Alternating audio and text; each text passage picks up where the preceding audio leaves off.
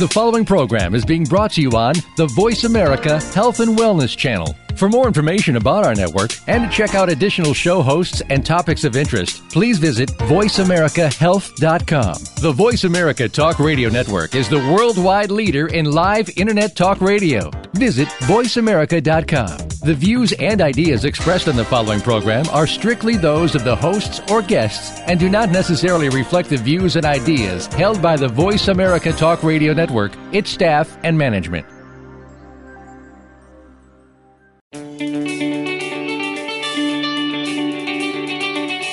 Welcome to The Power to Create Yourself with Ross Ramin. If you or someone you are close to is dealing with addiction, there are so many programs out there that can help you. But how do you gauge which ones are going to work the best for you? Some are expensive, some deal with some of the issues, but don't get to the heart of the matter. Others treat the problem at a basic level, but don't determine ultimate success. Join us now for an hour that sets out to be truly groundbreaking and will help you discover how to find the best program for your addiction problem. Now, here is Ross Ramin. How you doing? Welcome to the show. This is Ross Ramin. Thanks for joining us, everybody. We really appreciate it. We're coming to you from Los Angeles, California at the Rebos Treatment Center here in LA on the west side.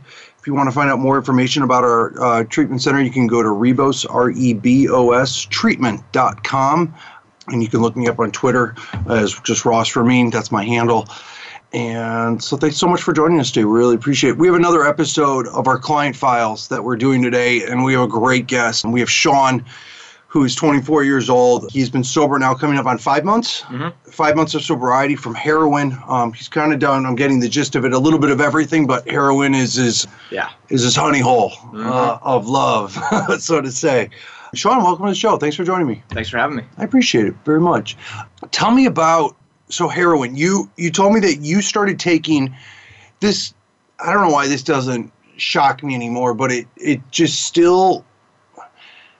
sends bad tingles up my spine every time I hear this. You started doing oxys when you were 13. Yeah. That's incredible. I mean, to me, I'm seeing this every day now. Every it's day. Incredibly common. Was that your first thing you ever tried? Or did you smoke weed first? I smoked weed first.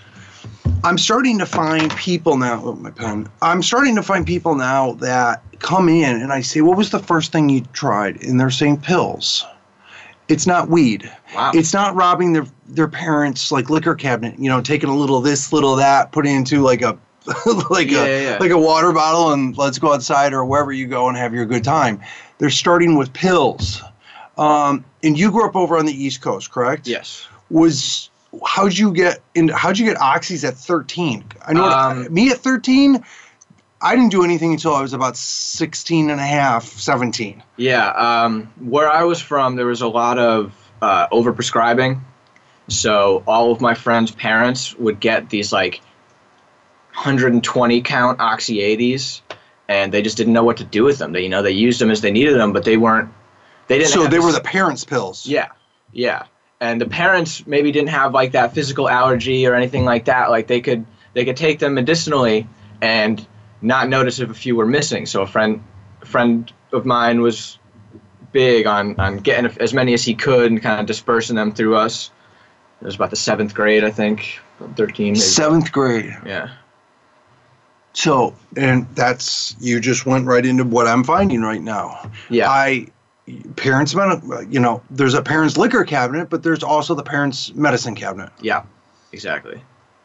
It's incredible. I mean, you think about it. You're 24 right now, so this is a little over 10 years ago. Yeah, and this is common play when you're in 7th grade, 6th grade. And the people, the circle I was running in, it was absolutely common. How many kids did you have in your class?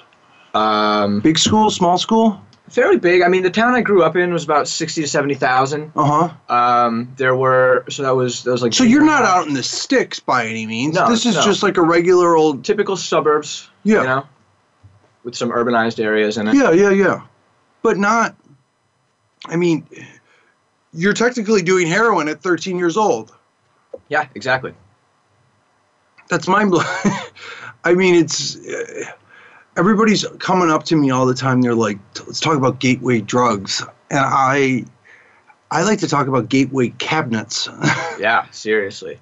I mean, it's. I think it's a better reference to what's really going on. Mm-hmm. The cabinets that have, it's not even. Yeah, everybody's worried about the drugs. Everybody's worried about the cigarettes, and it's like, the drugs weren't your problem. It's the families that have these pills just at ready hand. It's kind of nuts. So your buddy goes into his parents' medicine cabinet, skims a little off the top so the parents don't know, and gives them out. Is he selling to you or just giving them away? Selling them. Absolutely. Yeah, buddy. That's a good lucrative business right there. I bet it was. How much are you paying per pill? Actually, the Percocet 30s that we were getting, for the most part, the blues, I was getting them from him for $10, which out there is unheard of. It's usually like $30 for a 30. But when you're in seventh grade getting $30, getting this, getting that, I mean, how do you get that money? You have to save that up. I mean, or do you steal it out of your parents' or your mom's purse? There was a little bit of that, honestly, but a lot of it was just like over the course of a week, like, Mom, I need $5 for lunch every day. Kind of put that aside because you know what you're going to do this weekend. Yep. So it wasn't an everyday thing. It was on a weekend. Let's have some fun. Yeah. Got it. Were you noticing anything? If you did, would you do it 2 days in a row, 3 days in a row? Would you feel? If I could, absolutely. Really? Yeah. Were you hooked immediately?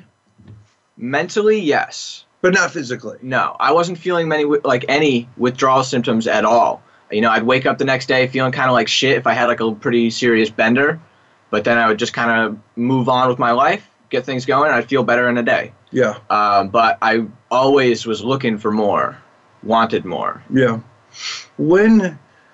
So this is in grade school, you're doing this. When did it turn to more? And how did it turn to more? Did you start smoking weed at 13?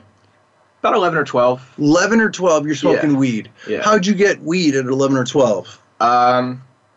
I was hanging out with a lot of the who I thought of at the time was like the cool crowd. Yeah. You know, like skateboarders and stuff, and there was just a lot of that going on. You go down to the skate park, and we're 11 or 12. We're hanging out with a lot of guys who are like in their early 20s and anywhere in between, and like somebody's passing around a little joint or something. Like, hell yeah, I'm 11 years old. I want to look cool. I want to smoke it with everybody. Yeah. Do you have any thoughts or feelings about that, or was it a no-brainer? At the time, I would do anything. Can you even remember?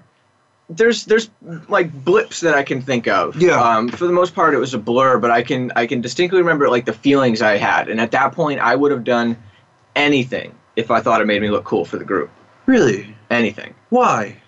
A lot of self-esteem issues growing up. Really like codependent relationship with my father, and I didn't even really realize that until I started going through a lot of the one-on-ones here at Rebos, and started noticing that like, I was always trying to make up for something. Didn't know what. Didn't really have that ingrained in my head, but I felt like I was lacking and I needed to make up for it in some way. So I thought, in my opinion, or in my head, that like befriending the cool crowd was like my way to feel better about myself and to be a better human being. Interesting. So growing up, so you're telling me that coming here, you found out about self-esteem issues back then? Yeah. I mean, I kind of always knew they were there because, like, I was a depressed kid, a lot of self-esteem issues, especially in high school. Why were you a depressed kid? A lot of it comes down to just the way I was perceiving actions and conversations. I learned a lot about that reading my Fifth Step with my sponsor. Because was that your own doing of how you were perceiving things, or was that way of thinking, the instilled on you by your parents? You know what I'm saying? Yeah, like, there's certain things that we inherit from our parents through what they tell us to do, like as their quote unquote parenting. Yeah. Then we obviously have our own things that we inflict on ourselves. Yeah. Does that make sense? Absolutely. So which was it, do you think? I mean, there was absolutely some stuff with my father. I had an interesting relationship with my mother, but she was always incredibly supportive of anything I wanted to do. She was kind of the angel, if you want to consider my dad to be like the demon in that. Devil and angel. Yeah. Get it. But most of the time, for me anyway, like, I just had such a strong opinion of what I wanted to do that if anybody tried to give me any advice or criticisms or anything, I took it as a personal attack. Like, you don't think that I can do this myself. That's why you're telling me what to do. Not because you care about my future and seeing that I'm doing some things that aren't going to be beneficial to me down the road, but it was, you don't think that I can do this. Huh. So I internalized a lot of that. Really? Mm-hmm. Wow. At that young age you did. Yeah. So what was going on with your father's relationship for that to happen? It wasn't a divorce or anything, because my parents split early on. Like how young were you? I was like 4 years old. How early were you? How young were you? And so there was just like a lot of changes happening, which I think bothered me more than the fact that they were divorced. You know, because now my dad moved somewhere else, and he's marrying this other woman, and my mom's marrying this other guy, and stepbrothers and stepsisters came into the picture, and it was just so many changes all happening at once. And it's a lot for a little head to comprehend. Yeah, absolutely. But like at my mom's house, it was kind of weird, but like I really looked up to my stepbrothers because they're several years older than I am, so like I kind of took cues from them. These are the stepbrothers that your mom married a different guy? Yes. Okay, and that guy brought these brothers in. Exactly. They were always really cool to me, and I always looked up to them, and it was a good relationship. You hit it off the bat with them pretty quick? Yeah. Okay. And but on the flip side, at my dad's house, I didn't get along with my stepmom until like very recently. Do you think that's because did she try to be your mom? Absolutely. Yeah. Absolutely. And you held it against her? Yeah. Absolutely. She's probably a very nice lady. She absolutely is. She's a sweetheart. She's a sweetheart, but she's got this very, very cold way of telling you what she thinks you should do. It's not like, it doesn't feel like it's coming from a place of love. It feels like it's coming from like an authoritarian perspective. So she overstepped your boundary. Yeah, definitely. I had expectations that I didn't think were being met. So your stepfather, though, who your mom married, how was he with that? Was he a little smoother? He was incredibly strict, but stayed in his own lane. He realized that my mom was my mom, my dad was my dad. He was married to my mom, and he'll do things for me that I need, but he's not there to. He respected your lane. That's exactly. A great way to put it. Exactly. Yeah, he'd give you probably the shirt off his back if you needed. He has, yeah. Yeah, he has. Wow. What do you mean by that? My mom and my stepdad do not make a whole lot of money. It was incredibly tough growing up. And there were a lot of times where he would like forego dinner to make sure that there's enough food for the rest of the kids and things of that nature. Wow. Yeah. It's tough growing up, huh? Yeah. I mean, by what I'm learning about like other people here, I had it relatively decent, but in my head at that time, it was pretty awful. Wow. Wow. How did that weigh on you as a kid? Did you have other friends that were better off, their families were better off financially than you? Was that embarrassing at all? Yeah, absolutely. Absolutely. I lived in a town where it was like kind of 50-50. You'd have like the incredibly well off and then like the poverty line. Yeah. Not a whole lot of middle class going on. And so like it wasn't really like a make or break kind of thing. It wasn't anything like that. Like you'd have kids from my economic level with the rich kids, and we'd still all be friends, but like nobody would want to go to my house as opposed to going to their house, or nobody would want to go out to dinner with me and my family if I invited them, because things like that. Yeah, I hear you. Very wild. Very, very wild. What? Your mom and your stepdad still married now? Yeah. Yeah. And how's that relationship? Great. Yeah. With you and them. Still good? Yeah, absolutely. And how about you and your dad, your real dad? Things are going phenomenally. Really? I talk to him at least once a week, sometimes more, especially in the last couple of weeks with the changes that have been happening, moving to a new house and all that. I've been talking to him a lot. Cool. Right on, man. Right on. And now you're 5 months off heroin. Mm-hmm. It's pretty incredible. How much heroin were you doing a day? You were an IV user? Yeah. Really? Yeah, absolutely. Well, on the East Coast, it's a little bit different. On the West Coast, I'm hearing, I've never even seen anything out here, but I'm hearing on the West Coast you get a lot of the tar, so it's like in grams or whatever. On the East Coast, we had what we call bundles. Mm-hmm. White powder and individual plastic. China white. in the little wax bags, and 10 bags would make a bundle. It was usually like a 0.1 per bag, so you get about a gram per bundle. But it fluctuated, you know. And I was doing, at the end of it, before I got into treatment, I was doing 3 bundles a day. So roughly about 3 grams of China white a day. And you needed that. And I needed that. There was no fun in that. Maybe by the last bundle. Yeah, that's a great way to put it. That wasn't fun. That was work. That was needed. Yeah. Just to maintain equilibrium. Yeah. If lack of a better way to put it. I mean, that's just exactly it. Just to feel normal. Just to feel normal, so you don't start shitting and puking and everything. Mm-hmm. Interesting. We're talking to Sean right now. Sean is 24 years old. He's coming up on, he's just under 5 months sober, and he's been using since he's been 13. That's when when he started using recreationally.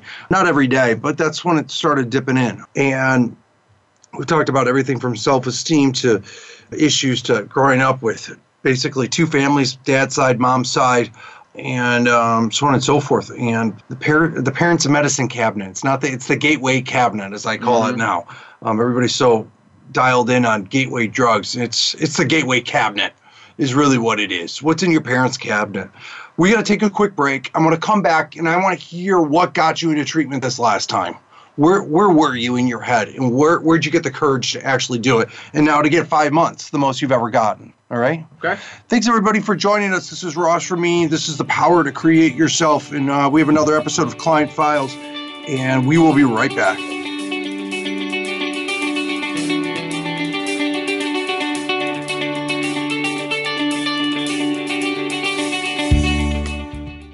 You're listening to Voice America Health and Wellness. Getting sober isn't just about not drinking and not doing drugs. It's a way of life. At Rebos, we have a team of talented professionals, each with their own clear and distinct message to walk clients from the darkest point in their lives out into the light. Rebos offers a carefully curated selection of groups and workshops in addition to a minimum of 6 individual sessions per week. At Rebos, we believe there are no cookie-cutter clients, and we meet every individual where they are at today. It's not a Rebos program. It's your program. Our team wants to help as many people as possible become who they want to be. And if you don't know who you want to be, we'll help you. Visit RebosTreatment.com to learn more about the Rebos Treatment Center. That's REBOS Treatment.com.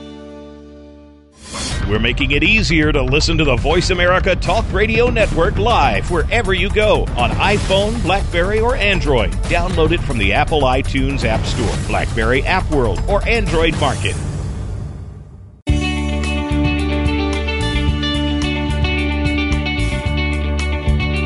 You are listening to The Power to Create Yourself with Ross Ramin. To find out more about Ross and the program, visit the Rebos Treatment Center website at RebosTreatment.com. Now, back to The Power to Create Yourself. Hi, welcome back to the show. Thanks for joining us. Really appreciate you being with us this week.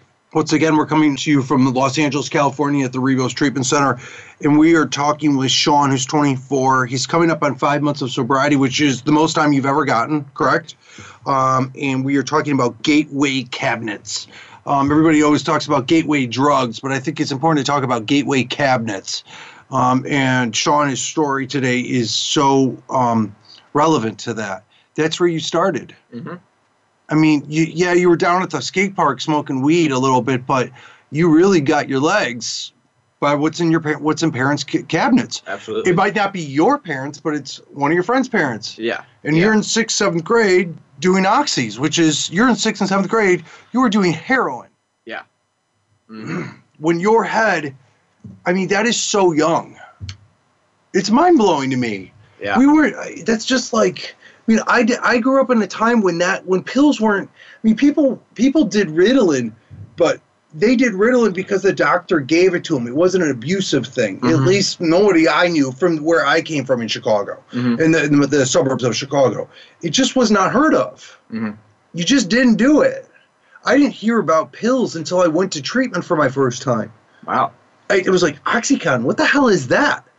I was doing too much coke at the bar, you know? Yeah. And I'm 20, 25, probably your age, 25, 26, and I'm in treatment, and people are talking about doing all these pills, and I'm watching them come off these detox and they're just sweating. Oh yeah. You shake their hand, they're all clammy and they're sweating through their shirts, and they're like, I've been straight 20 days, and they are sweating through stuff still after 20 days. Mm-hmm. And they're taking like 50 pills a day. They're like all jacked up and they're like out of their mind.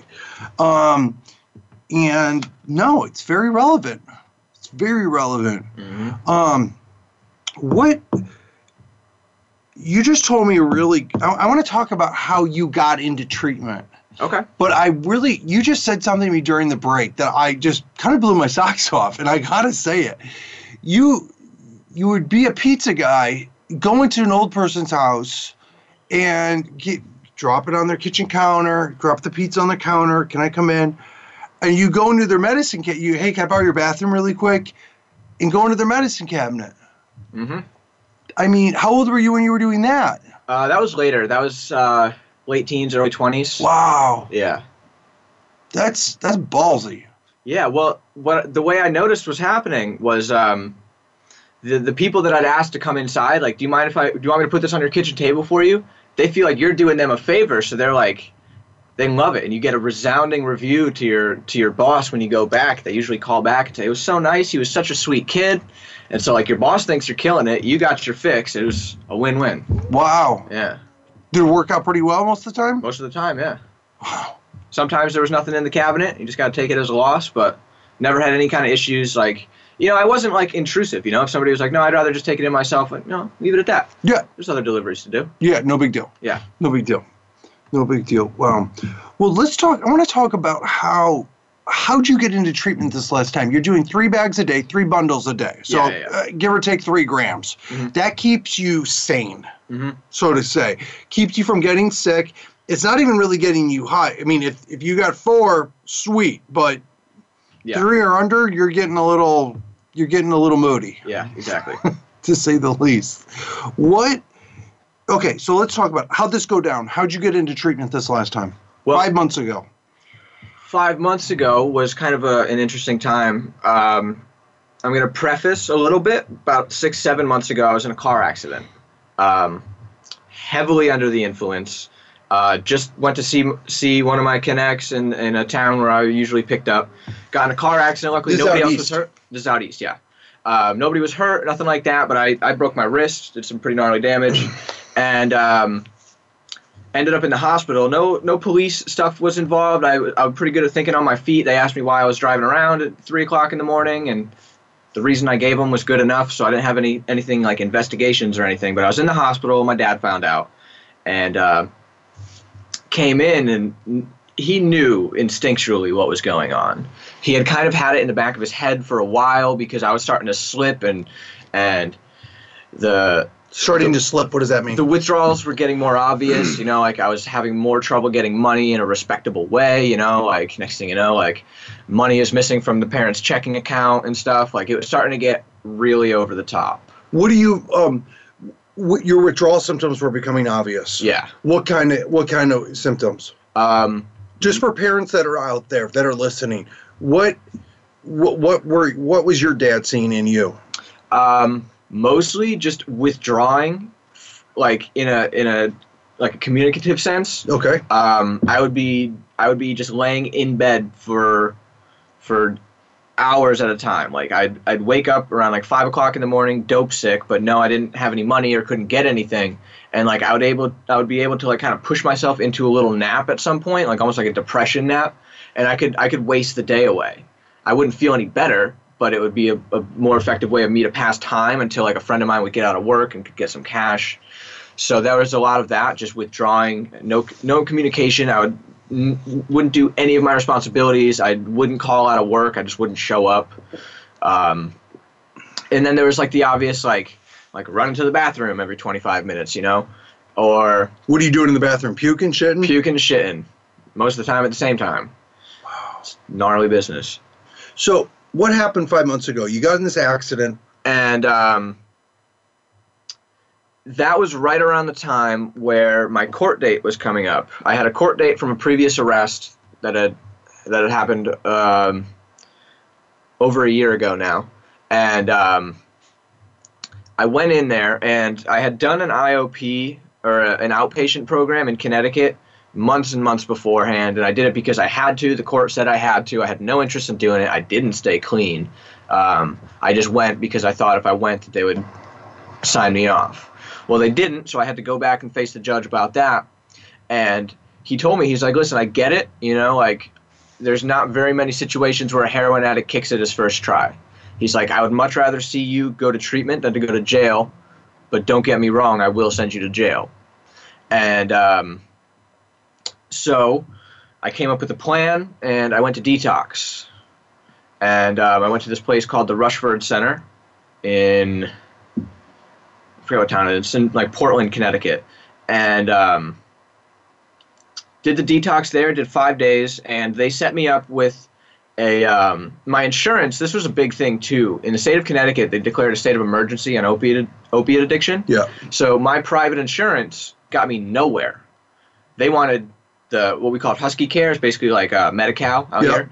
That's who was getting to the front of the line because there's just so fucking many of them. Wow. And so they were able to get me into a place that would take my insurance. It was a wonderful place in Danbury, Connecticut, on the New York line.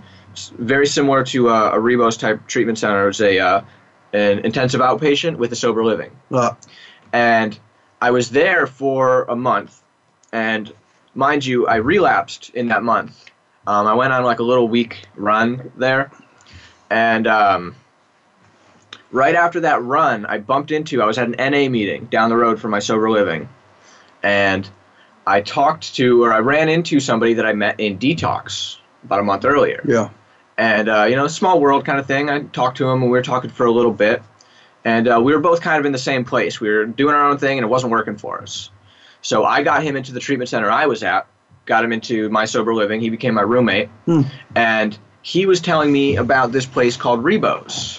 He couldn't leave Connecticut again because he was with his wife and stuff. Things had changed. He wanted to come here, but he told me that he really thought that Rebos would be the answer for me, or at least a great way for me to get my, for lack of better words, get my shit together.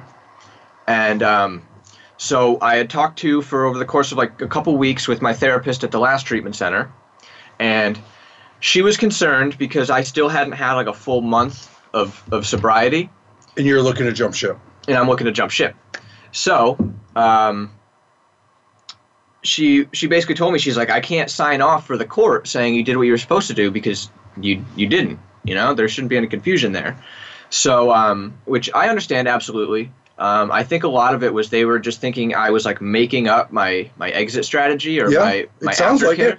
Sounds like I'm making up an aftercare plan so I can go back out and use. 100%. And so they're smarter than that. They wouldn't let it happen. So I got on the phone with as many people as I could from Rebos to set up what I could from the East Coast and have them talk to my therapist and say, like, yes, this is a real place. Yes, we really have him here. Yes, we're really going to do an intake when he gets here. We have a plane ticket.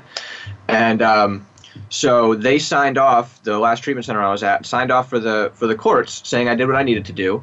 It was like a clause saying that as long as I do what I need to do here for a little bit, just to get like that month sobriety that the judge was looking for. Yep. So once I hit a month clean, it had nothing to do with the courts anymore. It had nothing to do with outside influences. I'm here because I want to be here. Yeah. And there was a big psychic change for me when I relapsed at that last treatment center. And what? Yeah. Let's talk about that. I mean, you're young. And you're doing the most addictive drug on the planet. Mm-hmm. What flipped it for you? What flipped that switch in your head that's like, I don't want to be a drug addict anymore? Well, it was, at first I had like 5 days clean out of detox, right? And I felt phenomenal. It was a detox center where they did like the methadone and everything. So like I was kind of taking care of the withdrawal symptoms and, you know, any anxieties or anything. So I was feeling really, really good. And I was feeling really amped up and I wanted to stay sober. Well, that cloud passed by after about a week. And so I'm at the treatment center, and I'm at the sober living, and I'm just like, oh, I would love to get high right now. And so I set something up, and I did what I usually do, and I scammed my way into some money, got some things set up. I went and I got some rigs, got my stuff, did what I needed to do. had a whole plan, right? Like they had just done the urine test. So I was going to use after that. Yep. Wait for the next one. Yep. You know, but of course, Monday turns into Tuesday, turns into Friday, and you're using it half an hour before the next UA. So they found out and basically gave me an ultimatum. They're like, you can stay here, and we'll let you stay here if you promise you don't do this again, or we're going to send you to an inpatient facility up in Pennsylvania in the sticks where you're just going to be stuck there. Yeah. So I took that as a pretty serious thing because I liked the freedom of sober living, even though it was, in my opinion, just enough rope to hang myself.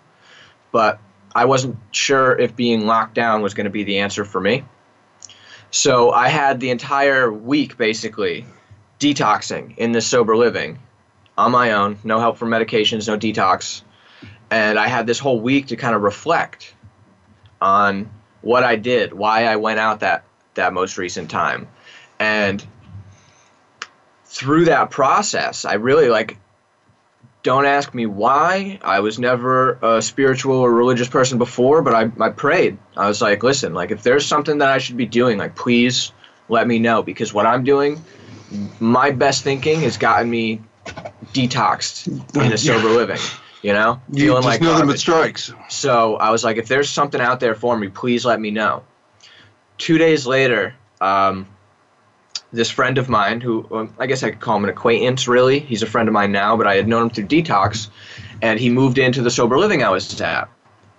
And we started talking, and it was great to have somebody. That's how he got. That's the guy that knew about us. Yes.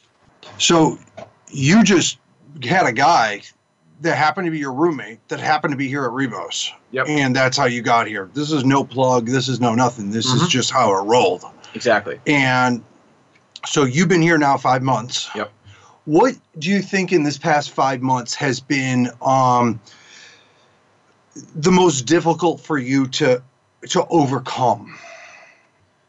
I would say, especially now, complacency. Complacency? Yeah. Really? Yeah. Huh. You know, because I got out here and like I said earlier, I had that psychic change where it wasn't about wanting to use anymore. It was now about what can I do to quell those feelings? What can I do to move on? And with the treatment team here and the groups, I was finding a lot of that.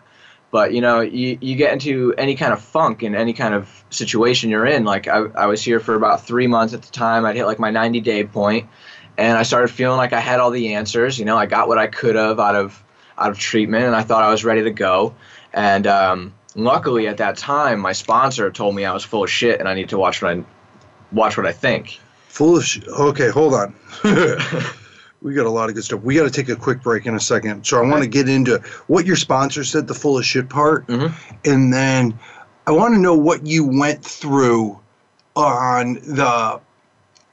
I want to know, the different cycles, because you just said something to me. You were at about 90 days of sobriety when something really clicked for you. So, and this is what I always tell people. There's physical sobriety, and then there's emotional sobriety. And it sounds like right at the 90 days, the emotional sobriety aspect started kicking in. Absolutely. That's huge.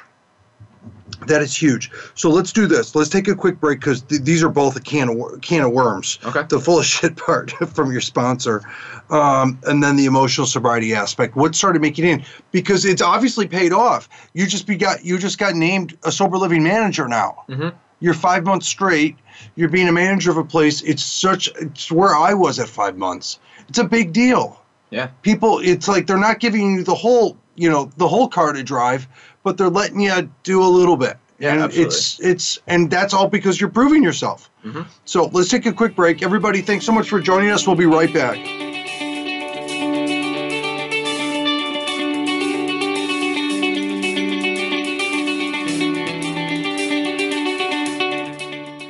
Step into a healthier you. Voice America Health and Wellness. Getting sober isn't just about not drinking and not doing drugs. It's a way of life. At Rebos, we have a team of talented professionals, each with their own clear and distinct message to walk clients from the darkest point in their lives out into the light. Rebos offers a carefully curated selection of groups and workshops in addition to a minimum of 6 individual sessions per week. At Rebos, we believe there are no cookie-cutter clients, and we meet every individual where they are at today. It's not a Rebos program. It's your program. Our team wants to help as many people as possible become who they want to be. And if you don't know who you want to be, we'll help you. Visit RebosTreatment.com to learn more about the Rebos Treatment Center. That's REBOS Treatment.com. Follow us on Twitter at VoiceAmericaTRN. Get the lowdown on guests, new shows, and your favorites. That's VoiceAmericaTRN.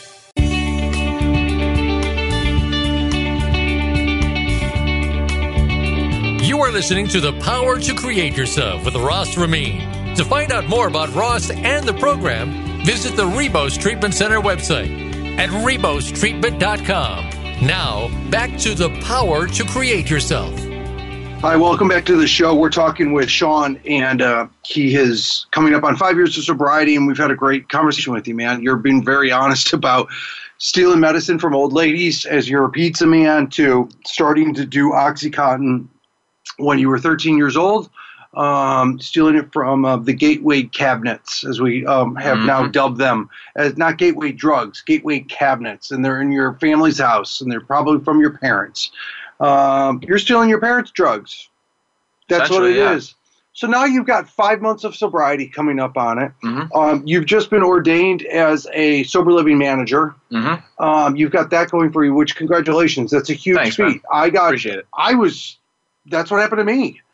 You got it through a classy way. I got mine because my manager was doing drugs, and so we had a so to say military coup to get him out, and because he was out smoking crack, so we kind of took over his place, and I became just kind of the voted in manager of the place.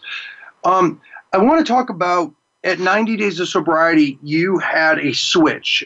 You went from physical sobriety to emotional sobriety. Yep. What happened that day to where, and for the people that don't know the difference, it's kind of like everybody's kind of heard of the term dry drunk. Yep. You can still act like a drug addict even though you're not doing drugs, and you can still act like a drunk even though you're not drinking. Absolutely. I always tell people, they're like, well, I haven't relapsed. I'm like, well, actually you have. Because the physical sobriety is very easy. Yeah. That's easy. You've been physically sober since you left detox. Yeah. Drugs are out of your system. Now the only thing you have to compete with is the emotional part. Exactly. So at 90 days, what happened? At 90 days, I had this realization that that maybe I was passing all of the urine tests that I had to take, but there was still so much in my head going on that made me an addict.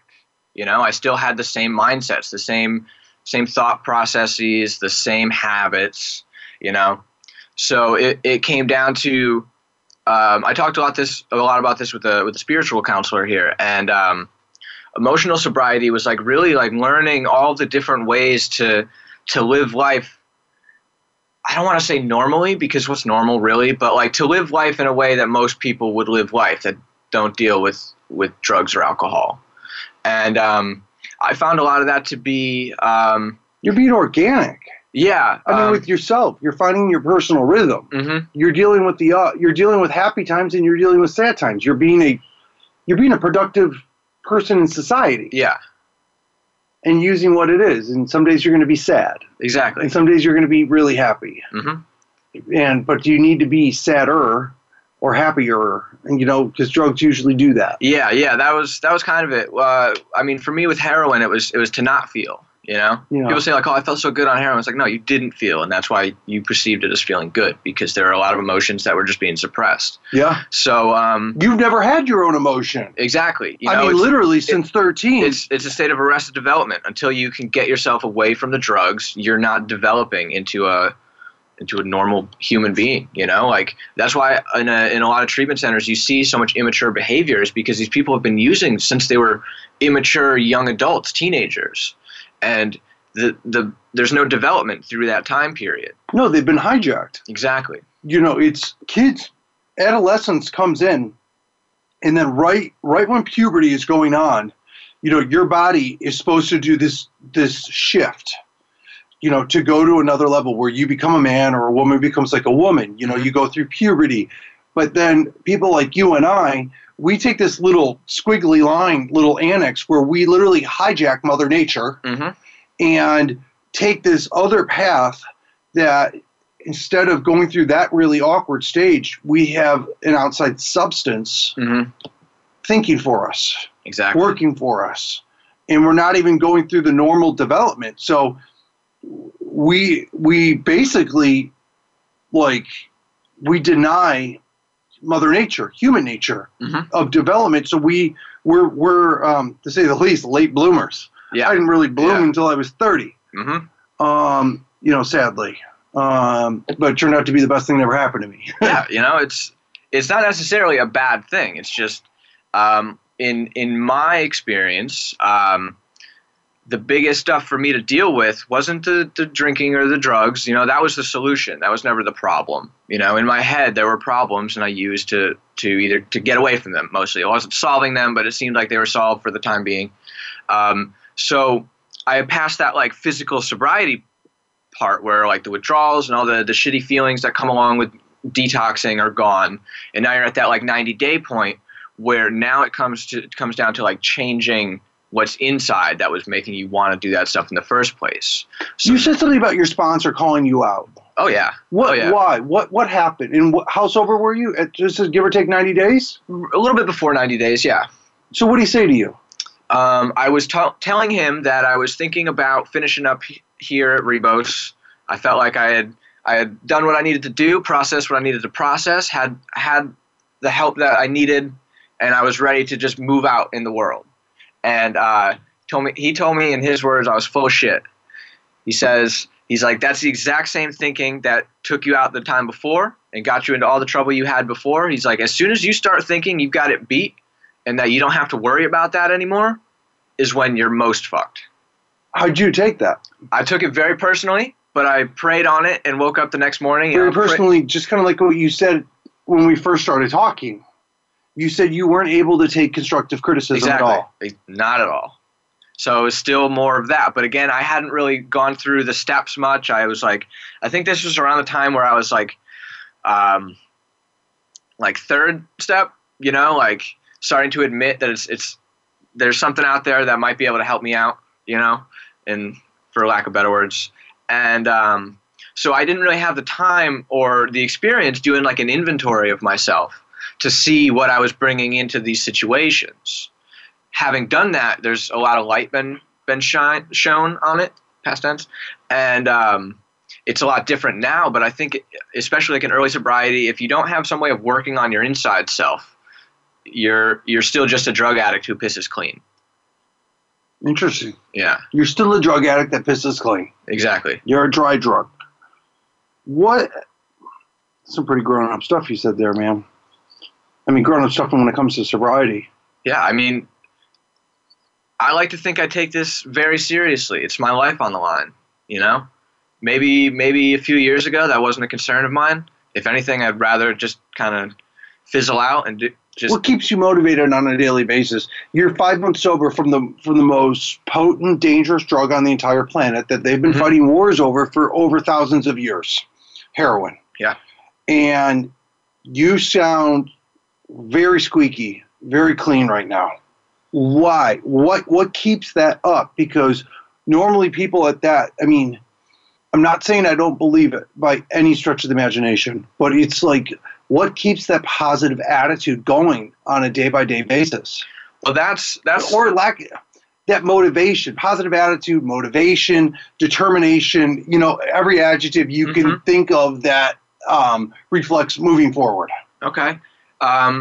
That's one of those things that's different for everyone, you know, but in my case, in my experience, what keeps me motivated is, I'll just say, I see myself in so many people, you know. I see the attitudes that I had or the habits that I had in people who come into treatment or come to the meetings as newcomers, and I see a lot of them, and it's no longer, it's not about me, you know. It's not, I'm not thinking anymore about what I can get. You know, what is this group going to do for me? What is this speaker at the meeting going to do for me? What is my sponsor going to do for me? It's now about what I can do, what I can contribute. Because I feel like I'm in a point in my life where I have something to contribute, which is a new feeling for me. Yeah. You know, that never happened before. So there's just the fact that maybe it's in my head that I have something to contribute, and that makes me feel good. Being able to share my experience, strength, and hope with other people who have similar problems, and to just be there for somebody when they need it, because I know for sure that I needed somebody like that at one point. Yeah. And I still do. Don't get me wrong. Like I'm not saying I've got this figured out in any way, shape, or form. I still call my sponsor when things are getting crazy. I still talk to as many people as I can. I have a really solid sober support network through the meetings that I go to out here, whether it be AA or some of the refuge groups. Yeah. Just your alternatives to AA. Yeah. The refuge groups and all that kind of stuff. That's incredible. Yeah. It's what you should be doing. It's the only way. The only reason why I'm at where I'm at is I took a little bit of everything. Yeah, exactly. Exactly. I think it's really important to work on yourself, and whatever that may be, as long as there's some forward progress and some feelings of improvement. I think it's, you know, I'd love to know what your opinion is on it, but it really, getting sober, anytime you're trying to change your life, those, whether it's mentally, physically, or spiritually, a lot of they overlap. And what I mean by that, it's like, think about like physically working out, like lifting weights. Mm-hmm. There are multiple exercises to build your legs, mm-hmm. to build your triceps, to build your chest. You know, there's regular bench, there's decline bench, there's all sorts of different things you can do. Triceps, there's overhead triceps, downward triceps, there's dumbbell triceps, cable triceps, all this stuff. And when people come into this, into sobriety, they get so sidelined with one way. Mm-hmm.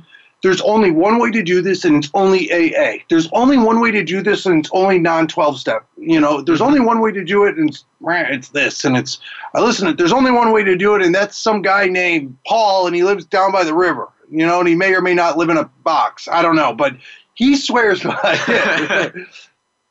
But what you just said really just kind of sparked something in my head, and it's half the reason why I opened this place is there's so many more other ways to skin a cat. Yeah, absolutely. When it comes to this, and it's like you need to do that. You need to look underneath and look in like in different places of ways to develop yourself. Mm-hmm. You know, painting your house. If we use the same paint in the 60s to paint houses as we use now, we'd be running into peeling problems, lead problems, all this. It's always a development. How do we keep the outside mm-hmm. looking sharp on your house? But at the end of the day, the outside of the house will always need to be repainted. Mm-hmm. You will always need to be repainted. Absolutely. You're going to need it. It's just called maintenance. Yeah. So I think that's what you were just tapped on is different ways to maintain yourself. Absolutely. For your spiritual connection. Mm-hmm. I'm coming on 10 years, and wow, I'm going awesome. Through. Yeah, I'm pretty jacked. I don't even know what that is. I'm so blown away by the whole damn thing. I mean, 10 years ago, I was literally a landscaper at a treatment center that I went to. Mm-hmm. That was my job, and I'm going through the steps again right now, mm-hmm. and I'm doing it with a guy who is. He's 30 plus years sober. He's kind of a ball buster, but he's great. And he told me the difference between a spiritual experience and a spiritual awakening. And because the first edition of the big book, Bill has said I had a spiritual experience, which is more of a boom. It's like a jolt, as opposed to a spiritual awakening, which most people have. Which is just how it sounds, awakening. Mm-hmm. You slowly open your eyes. And he told me, we'll kind of close on this, is it's kind of like a dimmer switch on a wall. You slowly turn it on and the lights get brighter in the room, which has happened to you, give or take 90 days. You started really turning that knob. But the catch is that knob has a spring action on it. So if you're not continuously putting pressure on it to make it brighter, it'll slowly go dimmer by itself. Interesting. I like that. So, and it's just like working out. Mm-hmm. If you don't continue to work out every day, your muscles go down. You mm-hmm. get weaker. And that's why people end up relapsing so much. They don't stay on it. And that's when your sponsor said you're full of it. Yeah. Because you thought it was bright. You put a ceiling on yourself. It's like, shut the hell up. Yep. Like, and that's one thing that people do in sobrieties. They always put a ceiling on themselves. That people do it in work. People do it everywhere. It's always putting a ceiling on yourself. And I can always tell, because my head is very tricky. I can always tell when my head is messing with me. Because if I think that there is a ceiling to a situation, I know to sit back and go and check myself. Why am I putting a ceiling on it? Because there is no such thing as a ceiling. You can go as high as you want to go. Mm-hmm. It's very interesting. Absolutely. Listen, man, I can't thank you enough for being here today. You've been fun to talk to. I really, really appreciate it, man. Your congratulations on your new job. I'm killing it. Keep spreading the love, dude. Appreciate you, dude. Right on. Thanks, everybody, for joining us. We'll see you again next week. And, again, this is, if you want to find out more information about our program, please go to Rebos, R-E-B-O-S, treatment.com. You can find out more about our treatment center. If you'd like to get a hold of me, you can email me at ross@rebostx.com, and I'll be happy to answer any of your questions. Have a great one, guys. Be safe. Thank you for joining us this week on The Power to Create Yourself. We hope to have you tune in again next Tuesday at noon Eastern Time, 9 a.m. Pacific Time, for another edition with Ross Ramin on the Voice America Health and Wellness Channel. Have an enlightening week.